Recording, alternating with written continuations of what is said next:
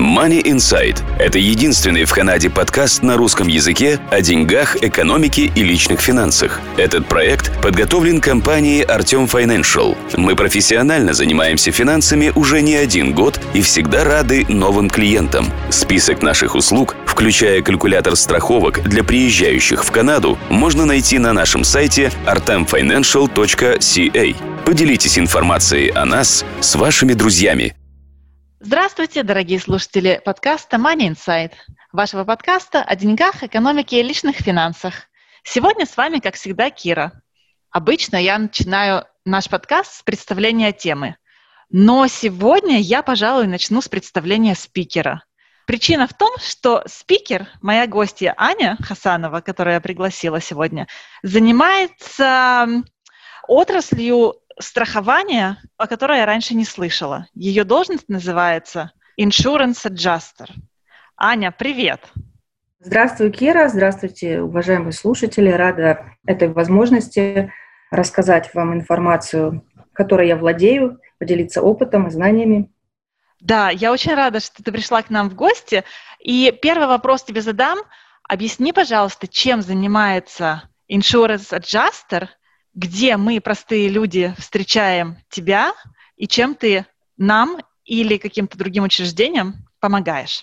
Insurance Adjuster — это специалист в области урегулирования страховых убытков. Это деятельность лицензированная. Порядок и условия получения лицензии определяются провинцией, в которой аджастер работает. Аджастеры бывают независимые и бывают аджастеры, которые работают при страховых компаниях. Я независимый страховой аджастер, и я работаю на аджастинговая компания по оценке и урегулированию страховых убытков. Ясно. Где мы тебя встречаем? То есть я так понимаю, что ты смотришь на события, происшествия и страховой договор постфактум, и ты тот человек, который, как ты сказала, оценивает конкретный убыток и, в общем-то, решает, сколько денег застрахованный получит от страховой компании. Да, это верно. Работа аджастера начинается в тот момент, когда происходит страховой случай, и застрахованный заявляет о наступлении страхового случая в свою страховую компанию, либо через брокера, либо напрямую. Здесь важно понимать, что в большинстве случаев страховая компания использует своих страховых аджастеров, которые в штате страховой компании. В периоды, когда убытки возникают одномоментно в пределах одной определенной территории. Это такие случаи, как наводнение или ураган, где локально на определенной территории возникает большое количество одновременно убытков, тогда привлекаются независимые аджастеры, потому что страховая компания не может справиться с объемом тех заявок, которые поступают единовременно э, в отношении какого-то определенного события. И ты находишься в Виннипеге, правильно? Да, я живу и работаю в Виннипеге, но я лицензирована в других провинциях. В Британской Колумбии, в Альберте, в Саскачеване, в Онтарио и в Манитобе. Вот всего в пяти провинциях у меня есть лицензии. Ой, это много. И скажи, пожалуйста, последний вопрос во введении, так скажем. В э, предэфирном разговоре я тебя спросила, чьи интересы защищает аджастер? И твой ответ мне очень понравился. Так чьи же интересы защищает аджастер?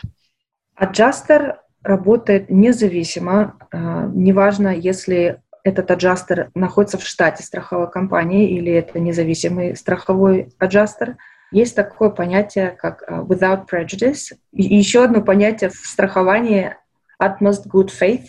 Это когда страховой аджастер работает без предубеждения и относится к застрахованному как предельно добросовестному субъекту, страховой аджастер не представляет ничьих интересов, он работает с фактами и независим и нейтрален в своих выводах. Вот, это прекрасный ответ. Он меня поразил и очень порадовал. То есть как презумпция невиновности, и у вас есть своя клятва Гиппократа. Да, есть свой код аджастеров, который мы все обязаны блюсти. Отлично. Ну, теперь давай перейдем к главным уроком и типом, который ты можешь дать нашим слушателям, поскольку, как мы уже говорили, ты смотришь на случай постфактум, и вдруг вскрывается, почему страховая компания, допустим, не полностью компенсирует убытки застрахованным людям. И если бы мы знали это заранее, наверное, наш страховой договор выглядел бы лучше. ты специализируешься на каких-то определенных направлениях страхования, или ты занимаешься всеми страховками от машин до дома, до здоровья? Я занимаюсь всеми страховками, за исключением здоровья и жизни, поскольку на этот вид страхования нужно получать совершенно другую отдельную лицензию, там более жесткое регулирование, и это очень большая тема. Давай тогда начнем разбирать страхование в направлении проживания. То есть некоторые из нас владеют домами, некоторые из нас снимают дома. Давай, наверное, посмотрим, что ты видишь из случаев, которые ты разбираешь в последнее время или в течение твоей карьеры, чтобы ты хотела, чтобы наши слушатели знали, когда они либо составляют свой договор страхования дома, либо не удивлялись, когда компания выдвигает им какие-то препоны или не может им выплатить полностью страховку. Да, я готова сегодня обсудить э, страхование недвижимости, недвижимого и движимого имущества, как домовладельца, так и арендатора. Я думаю, что это будет интересно для наших слушателей, как для новых иммигрантов, которые только приехали в эту прекрасную страну, так и для собственников, которые уже успели обжиться здесь имуществом. Хорошо, давай поговорим об имуществе. Наверное, начнем с тенантов. Это слово на английском, которое обозначает арендатора, да, то есть если мы снимаем квартиру, не владеем домом, оказывается, есть на это страховка.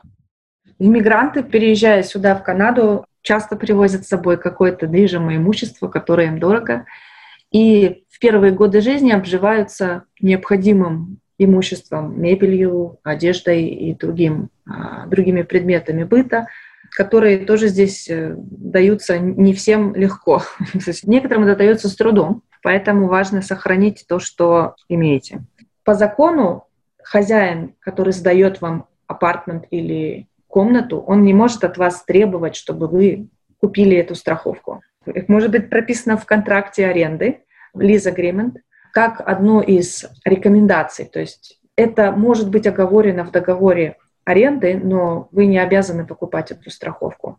Однако я рекомендую все-таки еще до приезда поинтересоваться этим вопросом. Почему? Потому что страховка домовладельца, у которого вы снимаете апартмент или комнату или бейсмент, она не покроет ваше движимое имущество при наступлении какого-либо страхового случая. А страховые случаи возможны, например, такие. Если вы будете снимать у частного лица бейсмент или комнату, если это бейсмент, там возможны затопления, и страховка хозяина, еще раз повторюсь, страховка хозяина, она может иметь какие-то лимитированные покрытия для вашего имущества, но далеко не всегда. Хозяин за такие дополнительные покрытия платит своей страховой компании. А поскольку чаще всего люди экономят, то я редко когда вижу, что у хомоунера, который сдавал этот бейсмент, было это покрытие для того, чтобы защитить ваше имущество. Поэтому я рекомендую покупать эту страховку. Она недорогая. Это начиная от 12 до 30 долларов в месяц. И, конечно, страховая премия зависит от количества имущества, которое вы имеете, которое вы хотите застраховать, и от типа этого имущества. Если у вас с собой есть какие-то драгоценности, какие-то вещи, которые имеют более высокую ценность, конечно, за них придется платить более высокую премию. То есть получается, что когда вы снимаете подвал или комнату у того, кто ее сдает, то вы не должны платить за страховку вот этой самой комнаты или подвала, но если у вас есть что-то, что для вас ценно, лучше самостоятельно сделать эту страховку, поскольку никакой другой страховки у вас нет. Да, совершенно верно. И как она называется, эта страховка? Tenants Insurance. Tenants Insurance. Значит, по рискам, кроме затопления комнаты или затопления э, бейсмента, который вы снимаете, есть еще риск повреждения дымом, если был пожар, даже если ваши вещи не пострадали, не, физически не сгорели, то они могут напитаться дымом, стать токсичными, и уже их будет невозможно использовать, там, носить эту одежду или использовать этот диван. Далее еще есть риски кражи. И в частных домах, конечно, эти риски более высоки, потому что в апартментах все-таки там есть система контролируемого доступа через электронный ключ. Tenants Insurance покрывает только ваше движимое имущество, которое у вас есть внутри этой снимаемой квартиры, и также покрывает вашу ответственность за причинение ущерба, вреда здоровью третьих лиц, которые посещают вашу квартиру. Если вы причинили какие-то убытки непосредственно внутри квартиры, Tenants Insurance это не покрывает, потому что это недвижимое имущество, собственность арендодателя, и у него есть своя страховка на этот случай. А, то есть, то есть мы можем по этому поводу не переживать, по большому счету? А дело в том, что э, кроме договора страхования есть еще договор аренды, который вы подписали, в котором вы обязуетесь вернуть имущество в таком же виде, в котором вы его получили, с учетом естественного износа. Плюс к этому с вас снимается депозит, security депозит, который как раз используется в целях покрытия вот таких убытков собственности арендодателя. Какие самые вот драгоценные вещи люди обычно страхуют или должны бы страховать из твоей практики? И есть ли какие-то дополнительные особенности, как и какие вещи имущества страховать? Это хороший вопрос. Когда иммигранты приезжают на постоянное место жительства, часто мы везем с собой драгоценности, ювелирные украшения, часы или меха. В Канаде холодно. И вот это такое имущество, для которого предусмотрены лимиты. И это относится и к договору страхования Tenants Insurance, и относится также к страховке Homeowners Insurance. То есть это правило существует для всех типов страхования это ограничение лимитов страховой выплаты по определенному виду имущества. Сюда мы относим драгоценности, ювелирные украшения, часы, меха. Также есть здесь какие-то у вас были коллекции, вы привезли с собой коллекция марок или коллекция монет. Сюда же подпадают велосипеды и все аксессуары. Дополнительно к ювелирным украшениям и драгоценностям существуют лимиты на наличные деньги. То есть если вы храните дома наличные деньги, и они были украдены, в страховке, конкретно в той страховке, которую вы купили, устанавливаются лимиты. Они у всех страховых разные. Ясно. То есть, может быть, лучше следовать вот этому рекомендации «храните деньги в банке». Согласна. В банковской ячейке это стоит около 40 долларов в год. Я считаю, что дешевле снять банковскую ячейку, хранить там какие-то драгоценности, наличные деньги.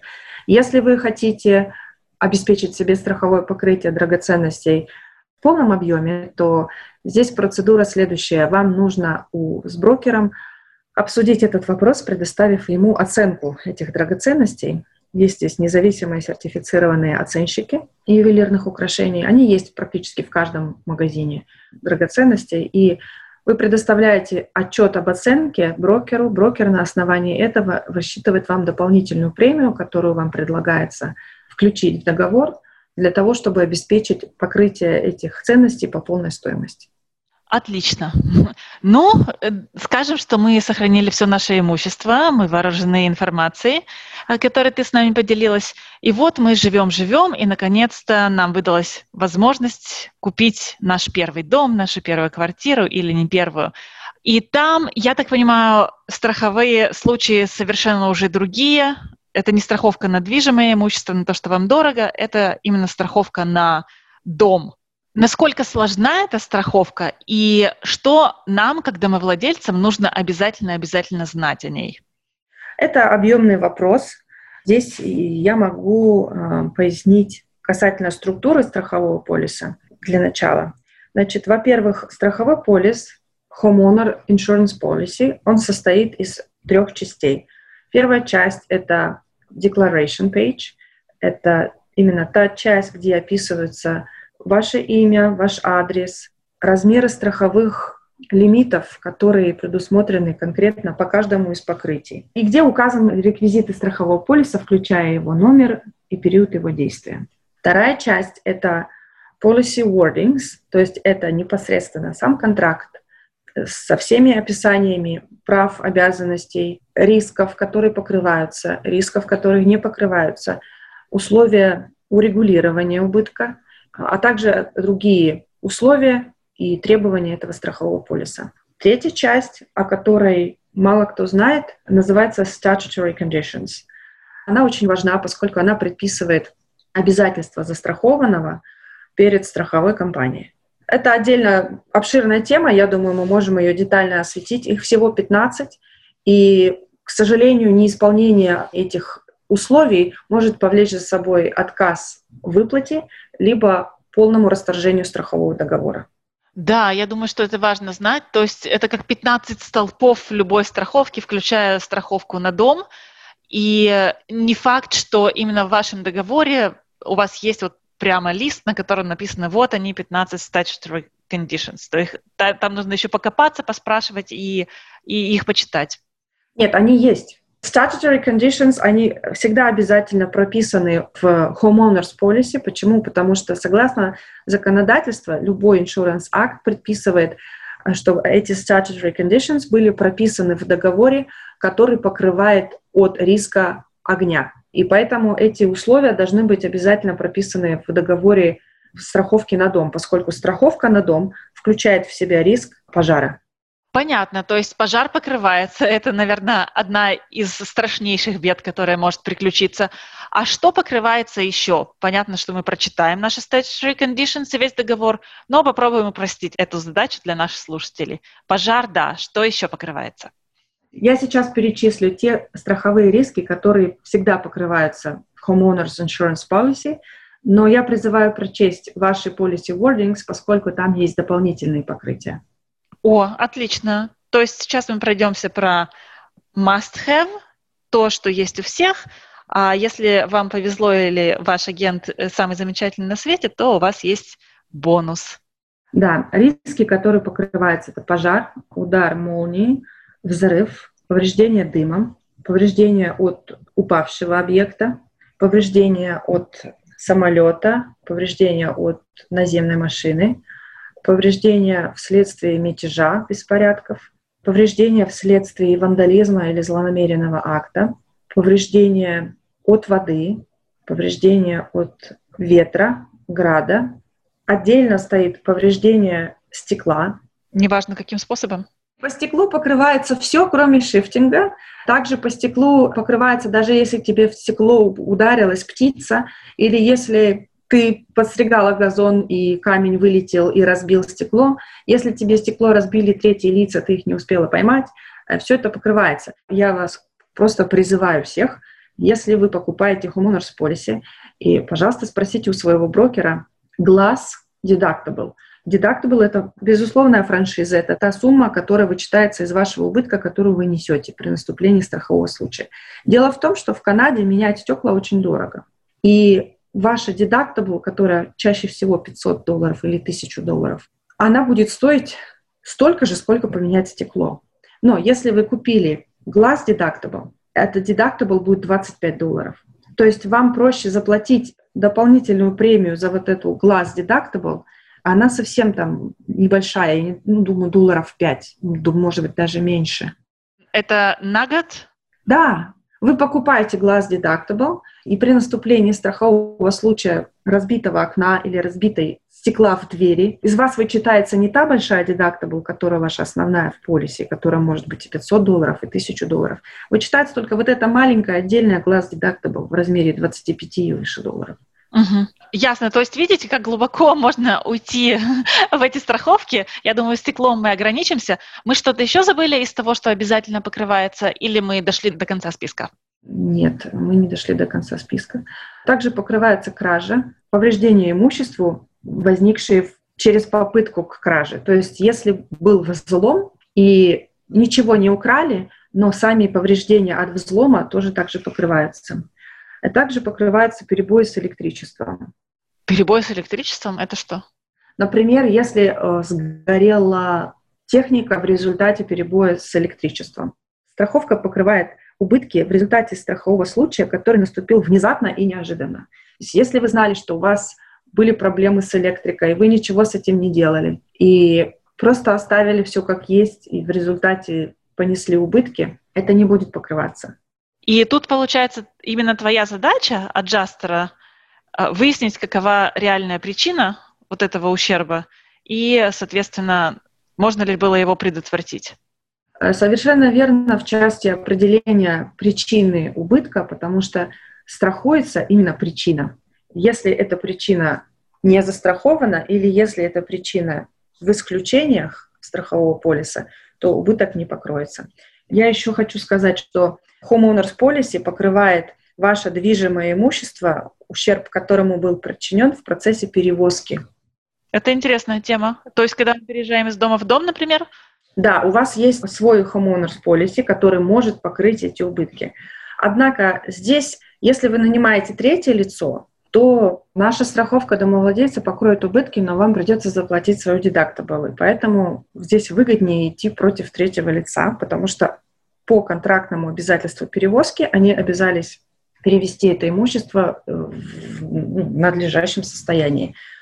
Отлично. Мы разобрались с тем, что происходит внутри здания. Есть ли какие-то пункты, которые нам нужно знать, вне здания? У нас же есть бэк-ярд, фронт-ярд, соседи.